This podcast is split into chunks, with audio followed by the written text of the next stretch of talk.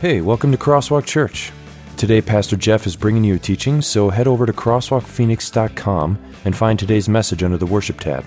There you can download the Crosswalk notes to follow along. And now, here's Pastor Jeff. Here last week, let me uh, let me just bring you up to date where we were. So, um, what happened last week in Jonah chapter one is that that God came to Jonah. And it, and it, uh, the, the book uh, phrases it in uh, chapter one, verse one, is the word of the Lord came to Jonah. And in the word of the Lord, uh, Jonah was told from God, I want you to go and preach against Nineveh. I want you to preach them to repentance. And last week we talked about what an unusual job that Jonah was being asked to do, how unusual this was, because the Ninevites were horrible Uh, enemies. Uh, last week, I I, uh, I compared it to being asked to go um, talk to someone who had been bullying you. Um, maybe another way to compare it would be um, this this area of Nineveh is very near to the birthplace of ISIS.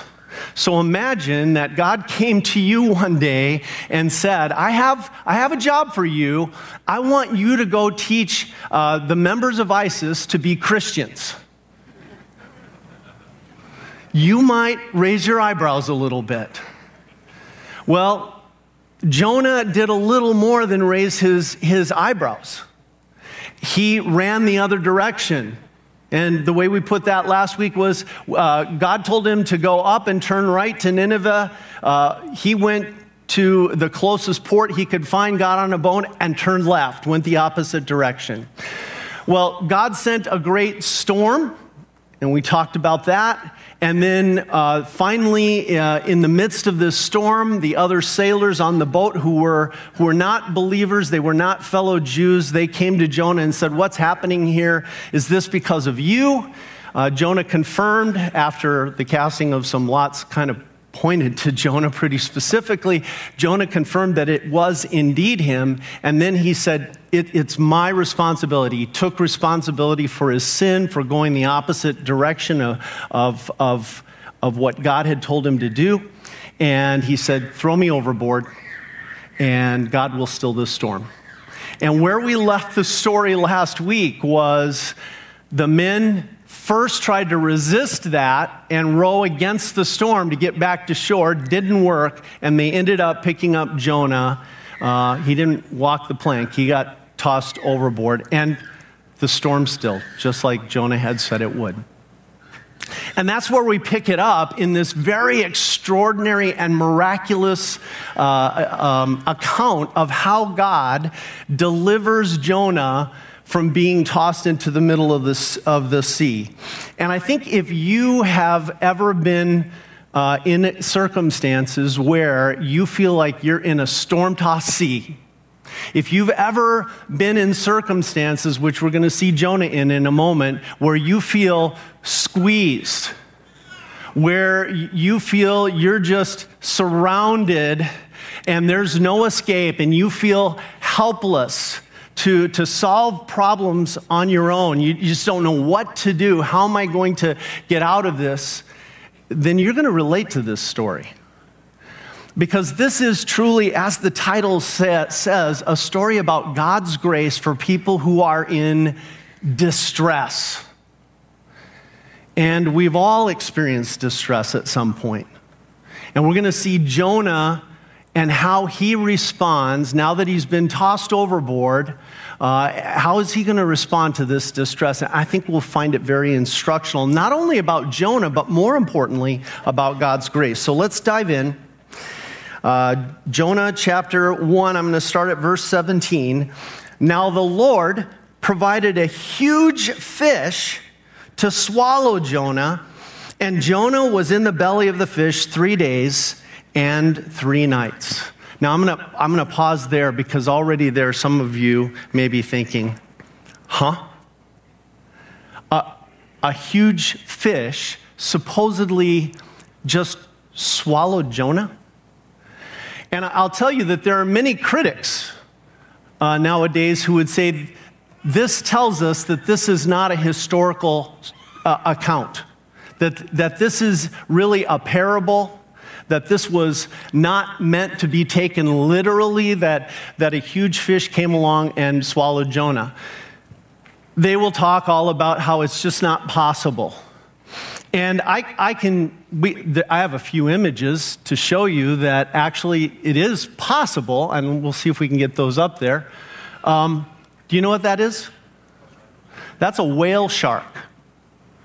And as you can see from that swimmer, and let's go one other picture. That's a, apparently a smaller whale shark, because here's the proportions of a of a grown whale shark to a human.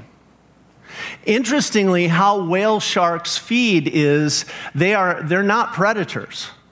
They they feed on plankton and things like that, and the way they do that is they open their mouth and swim along, and all the little uh, microorganisms get scooped in as part of their diet.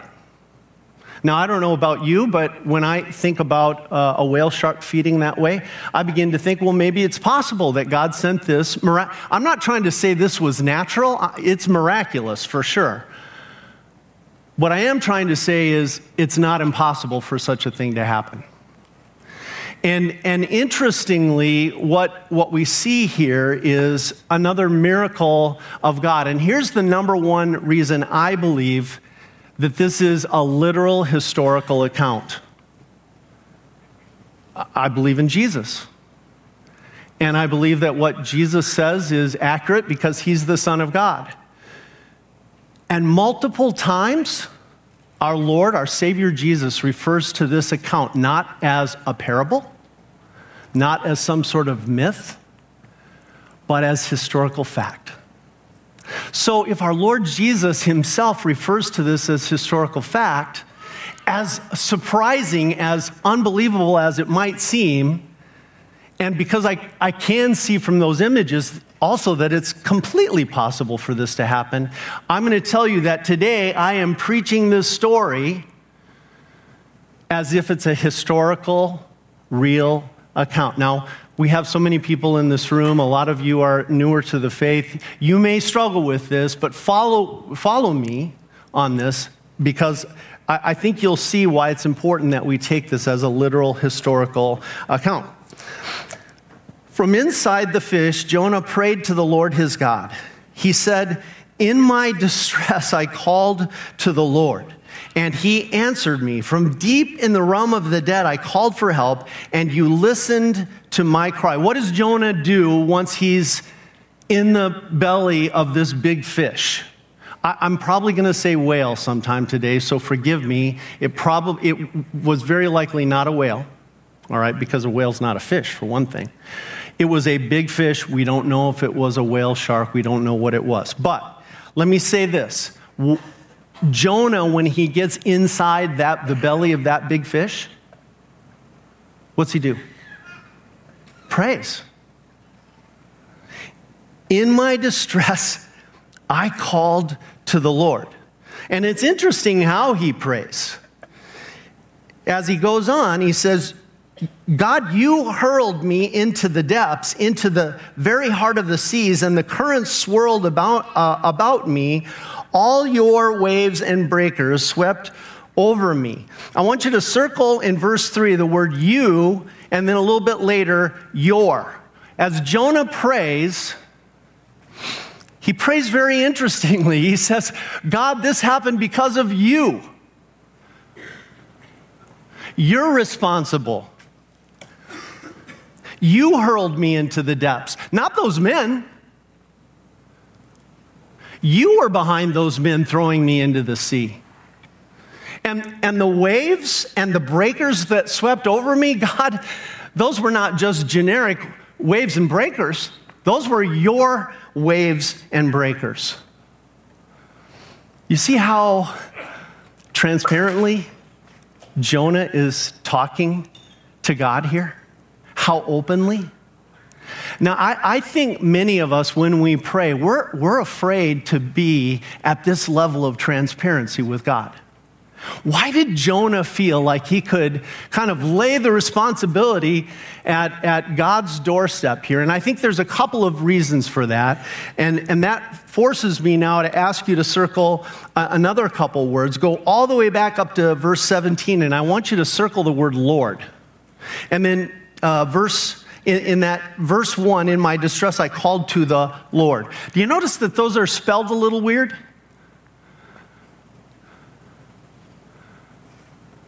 What, what's, what's weird about how that's printed there? Yeah, it's all capitals. Now, in the English translation, the reason it's all capitals is the English translators do it this way. When, whenever in the Old Testament you see it spelled with all capitals, but the last three, the O R D, are smaller capitals, what you know is that this is the covenant or the relational name that the Jews had for God. It, it, it goes all the way back to Genesis. It's very prominent in the early chapters of Exodus. Let me give you a couple of, uh, of examples. So uh, when God calls Moses to the burning bush and sends him off to rescue uh, the Jews from their slavery, um, Moses in that chapter says, the Lord was in that bush. And the Lord told me to go. And he even asked, Lord, who should I say sent me? And he said, and the answer is, tell him the Lord. It, it, the Old Testament name, you may be familiar with it, it's Yahweh or Jehovah. And, and what it meant for the, for the Jews, for the Israelites, is that this is the God who loves us. This is the God who is gracious to us and merciful to us and forgiving. If, if you remember, when Moses went up to get the commandments, God comes along and, and he reveals this name, Yahweh, Jehovah, the Lord, all capitals. And this is what he says. Then the Lord came down in the cloud and stood there with Moses and proclaimed his name, the Lord. And he passed in front of Moses, proclaiming, the Lord, the Lord, the compassionate and gracious God, slow to anger, abounding in love and faithfulness, maintaining love to thousands and forgiving wickedness, rebellion, and sin. When the Israelites, when the Jews heard this name, the Lord, that's, they thought of that. Now, this name also is the name for a holy God, because he, he goes on and he says, um, yet he does not leave the guilty unpunished. He punishes the children and their children for the sin of the parents to the third and fourth generation. So back to the question. Why, why can Jonah, in the midst of his distress, call out to God, the almighty creator of the universe, in this way and be so transparent with him? Is because Jonah knows his relationship with the Lord. You see, one of the most important things that Jesus Christ brings to us, that God also indicated to Old Testament people by using this name, Yahweh, Jehovah, the Lord, is that God had a plan in the Old Testament to send a Messiah so that our relationship, broken by sin, could be restored and, and brought back from being enemies of God, uh, created by our sins, brought back from being dead in our trespasses and sins to alive, and, and to be able to call ourselves children of God. So Jonah, in his distress, is talking to God as if he's God's child, and, and well, he should, because he is God's child through faith in a coming Messiah. The same is true of you today. When, when you're in distress, one of the greatest gifts that God gives you is his name, a name that you can call, in, call on because of what Christ did for you on the cross. Now, God is also, like Jonah, at times going to send little trigger moments of distress so that you will be brought up short and, and made to understand, don't run the wrong direction from me anymore. Don't go the opposite way I tell you, but come and talk to me. Stop sinning, repent, and come to me as a child who is loved by the Father. That's, that's what Jonah is doing here. Now, what's very intriguing about this is you might ask, well, where, where did Jonah learn to do this? And, and when we read the Psalms, especially David's Psalms, we can see that Jonah almost quotes verbatim some of David's Psalms. Now, Jonah lived about seven fifty, roughly, B C. David, roughly again, about one thousand B C. So David was preceded Jonah by about two hundred fifty years, and yet David's Psalms are still being taught to the children, taught to the people who are believers. This makes me think about our, our, our little call for volunteers in Crosswalk Kids and how important it is for us to teach the truths of God, the Word of God, to our children so that when they're in distress or when they grow up and become adults like this and they go through stuff, because we all go through stuff, that puts a lot of pressure on us, that we, deep down inside of us, are these truths that we've learned, these Bible passages that we have at our disposal. Look, look at the words of Jonah and compare them to these words of, of David, Psalm thirty, written two hundred fifty years earlier. Lord, my God. He calls on the same Lord, Jehovah, Yahweh, the covenant God, the God of grace and mercy. Lord, my God, I called to you for help, and you healed me. You, Lord, brought me up from the realm of the dead. You spared me from going down to the pit. Now, in, in Phoenix, Arizona, recently, we have had a spate of things that look like this image I'm about to put up of a wrong-way driver. This was just this week. That guy did not make it. He got on the freeway and he drove the wrong way. And he got on a ramp and a car hit him coming from the opposite direction, going the correct direction, pushed him over the ramp apparently, and he fell down off the ramp and hit there because he was driving the wrong direction. Do you see, you know, a lot of times we can see the pain of driving the wrong direction on I seventeen or I ten. But do we see the danger and the risk of driving the wrong direction against God the way Jonah was? Turning left instead of right the way that he was told? Do we understand that spiritually when we sin, when we fall short of God's holy will, when he tells us to go right and we go left and we're driving the wrong way on his freeway spiritually, it is just as deadly. And this is the lesson that God is, is teaching Jonah here. He's saying, look, see these wind, see this wind and these breakers? Yeah, I sent those. You're correct to say they're my wind, my breakers. You're, you're correct to say, I did this. Let me ask you a question. Would a loving God send something to stop you from driving the wrong way on the spiritual freeway if he needed to? Maybe put it more simply. Would loving people, if they had a way to stop accidents from that from happening, would they do what they could to stop those, to stop freeway drivers from going the wrong direction? In fact, in that article, it said that there are technology upgrades going on to prevent drivers from getting on the freeway the wrong way. Loving people do this. A loving God, a gracious God, and this is what we mean when we say grace for the distress, is a loving God sent Jonah this storm, and then a loving God sent Jonah this whale. Well, there I just said it. I promised you I would. This big fish.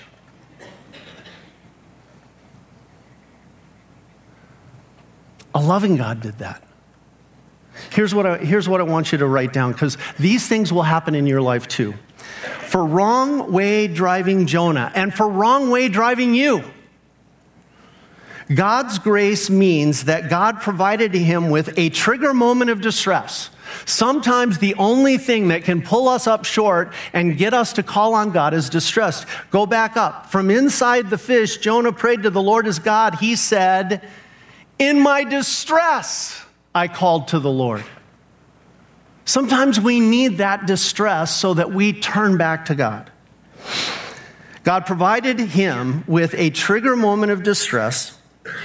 God provided him then with a big fish or physical deliverance. And while he was in the belly of that big fish, God provided with him, and in fact, he had been provided much earlier, with a name to call and a listening ear. We call that prayer. If there's any beautiful thing you can take home out of this first section today, it is that when you're squeezed, When, when, when life is wrapped around you and squeezing you like the belly of a big fish, when you feel under pressure, because of Jesus Christ, because of the cross and the empty tomb, because of all that he's done to forgive your sins, take them away, what that means practically for you is Christ opened a door, he opened a path for you to pray to God in the identity of you are a child of God. Remember what you just sang? No longer a slave to fear. No longer a slave to sin. Why not?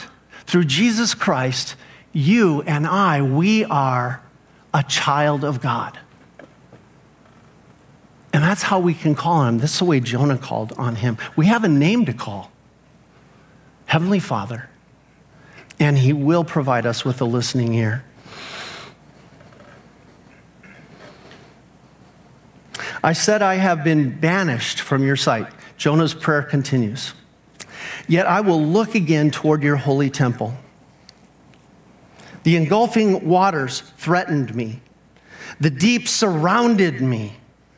Seaweed was wrapped around my head. What is Jonah thinking as he's sinking? Now, he's praying in the belly of the big fish, but he's hearkening back to just after he's been thrown overboard. Can you, can you see in those words what Jonah is thinking? He's thinking, I'm toast. I'm dead. There's, there's no help for me. The engulfing waters threatened me. The deep surrounded me. Seaweed was wrapped around my head. To the roots of the mountains, I sank down. I'm, I'm completely helpless here. The earth beneath me barred me in forever. I am confined. Now, t- turn the page. But you, Lord my God, brought my life up from the pit. Can I ask you what's making you feel like Jonah? Because I, I know none of you are sinking down to the bottom of an ocean. But but what makes you feel like you're a sinking Jonah right now? So many things that can distress us. Job-related stress. Health-related stress. Just the past two weeks, a dear, dear friend of mine called me to tell me that she has contracted breast cancer. And, and I could just tell from the tone in her voice that this is putting her in great distress. Finances. We just went through the whole Financial Peace University. Why? Because we know that one of the number one reasons in our world today people are under deep stress is because of debt that they can't seem to find their way out of. Your marriage, your children.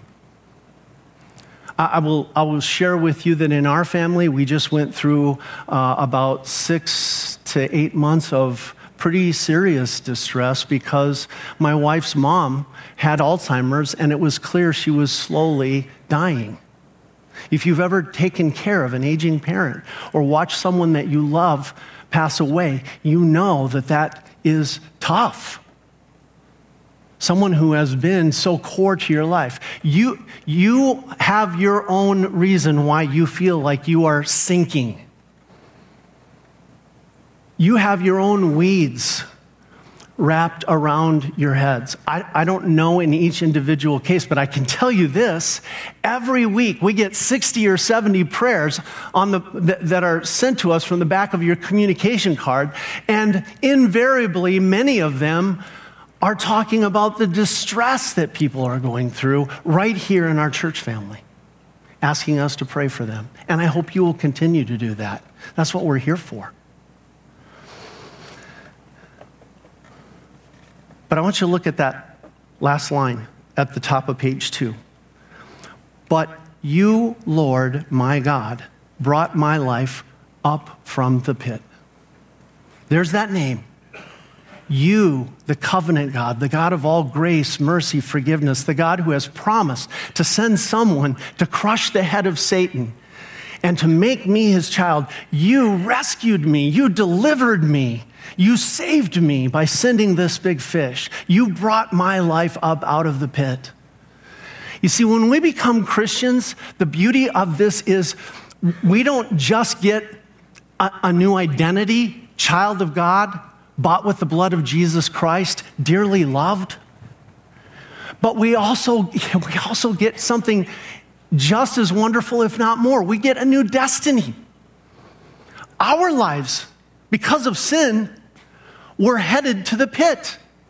Literally, this word used here is a word that the, the Old Testament Israelites, the Old Testament believers, use for hell sometimes, sometimes for the grave.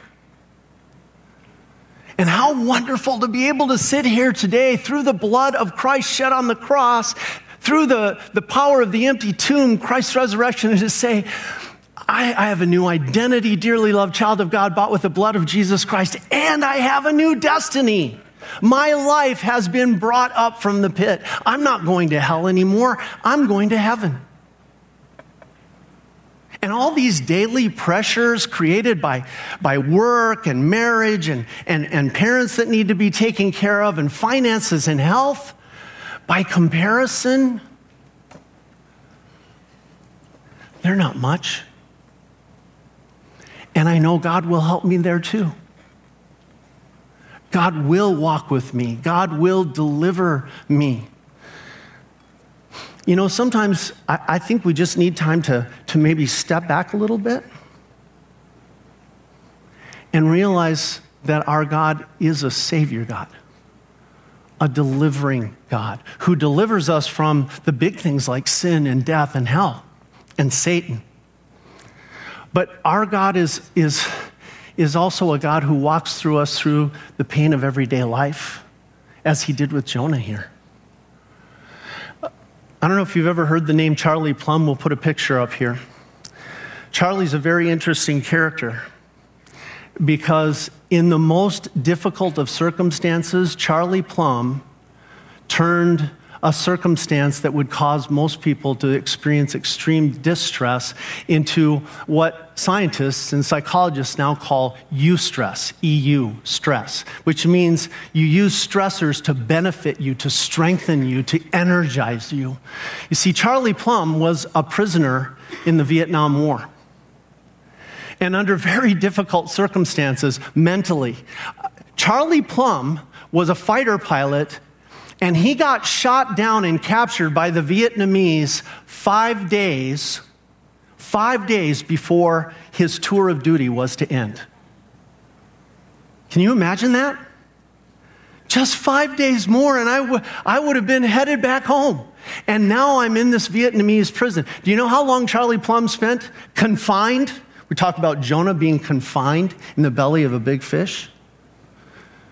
Charlie Plum was confined in the Hanoi Hilton, a Vietnamese prison, for more than six years.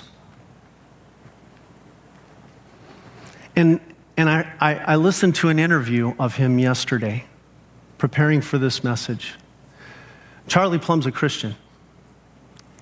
And it's interesting what he says about how he was able to have his distress become eustress. He, he says things like, When I was in prison, I, there was no outside world for me. And, and this became a blessing for me, because when you, in everyday life, as a fighter pilot or anything else that you do, and think about this in your own life, don't you find that you're constantly running, constantly thinking about the next thing, constantly looking at this, that, and everywhere, and, and you're just, everything is about making the next step of life happen. Who gets time nowadays to just step back and get into their own heart and their own mind and just think for a little while? Hardly anybody does that. Charlie Plum said, I had six years to do that because there was no outside world. There was no next thing for me to do. I was in a prison cell. We didn't have a schedule. So I began trying to remember every Bible story I ever heard. I started trying to re-memorize every Bible passage that I had ever memorized. And then in the prison, we realized we couldn't do this, even though we were often isolated in cells of one or two. We couldn't do this if we didn't uh, stick together and build community. So we, we, we figured out this system of talking via tugs on a wire. And so we built this community. We built a chain of command. And all of these things helped us. All of these things helped us to turn distress into a positive form of eustress so that we could grow and, and get stronger through this. Interesting statistic. Of those who served in the Vietnam War, about one point five million combatants, thirty point six percent of them came back and had P T S D. Nearly a third. And one can certainly understand why that would be. But of those who served at, as P O Ws, under very extreme circumstances of torture, only four percent of them came back with P T S D. And Charlie Plum says, I think that's because we had time to think about our relationship with God. Can, can I suggest something to you out of this? I, I think we all need big fish belly time in our life. Do you have any big fish belly time in your life? There's a, there's a saying, Jim Rohn is famous for this. He says, there are two kinds of pain that we can that we can experience. We can experience the pain of self-discipline, or we can experience the, the pain of regret. It takes self-discipline to set aside time for God's word every day. It takes self-discipline to set aside time for prayer every day. To, to stop the outside world and to take time to think within yourself, what's my relationship to God? To remember I'm a child of God. To remember I have a new destiny. To remember I have a community of brothers and sisters in Christ that Christ created for me that I can communicate with. If, if I were to make a suggestion based on this passage, it, it would be, and it's clear, that just as Charlie Plum was blessed by his confinement, Jonah is blessed by his confinement. Now, that can happen from outside, or it can happen through the self-discipline, Holy Spirit created and directed, of getting yourself some big fish belly time to think, to pray, to be in the Word of God, to remember all those stories about God's grace and mercy and forgiveness that you've learned.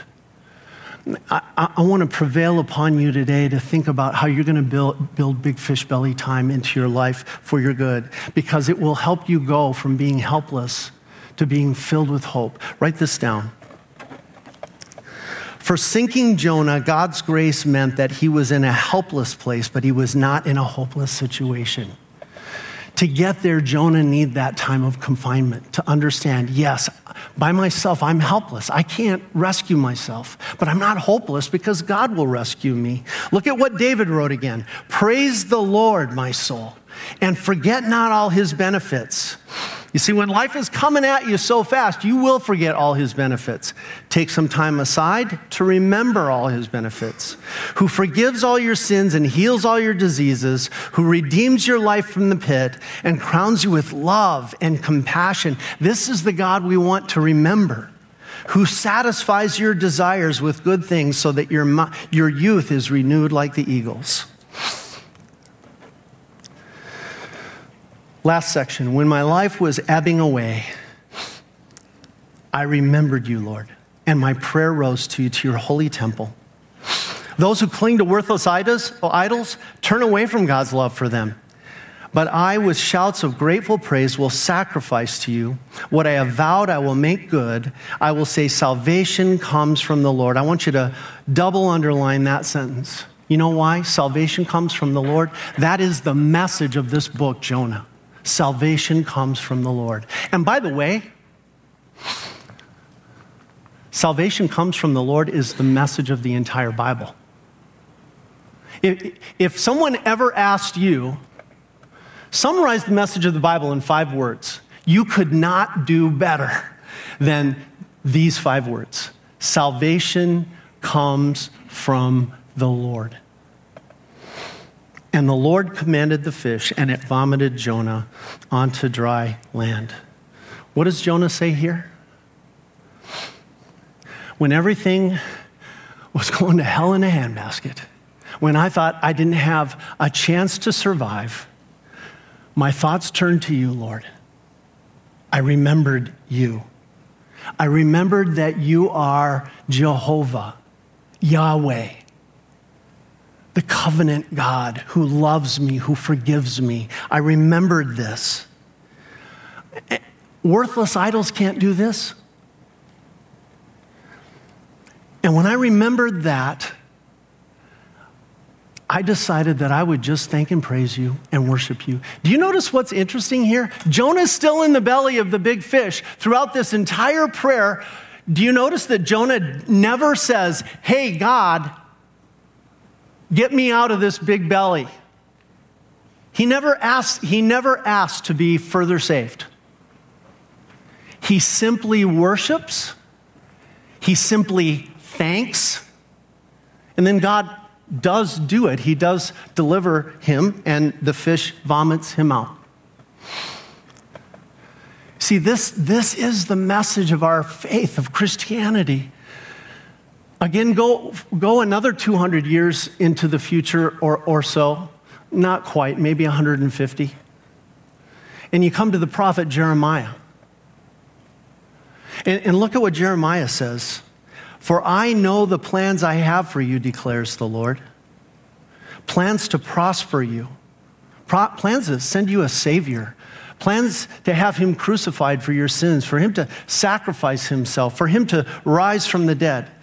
Plans to prosper you and not to harm you. Plans to give you hope in a future. Then you will call on me and come and pray to me, and I will listen to you. You will seek me and find me when you seek me with all your heart.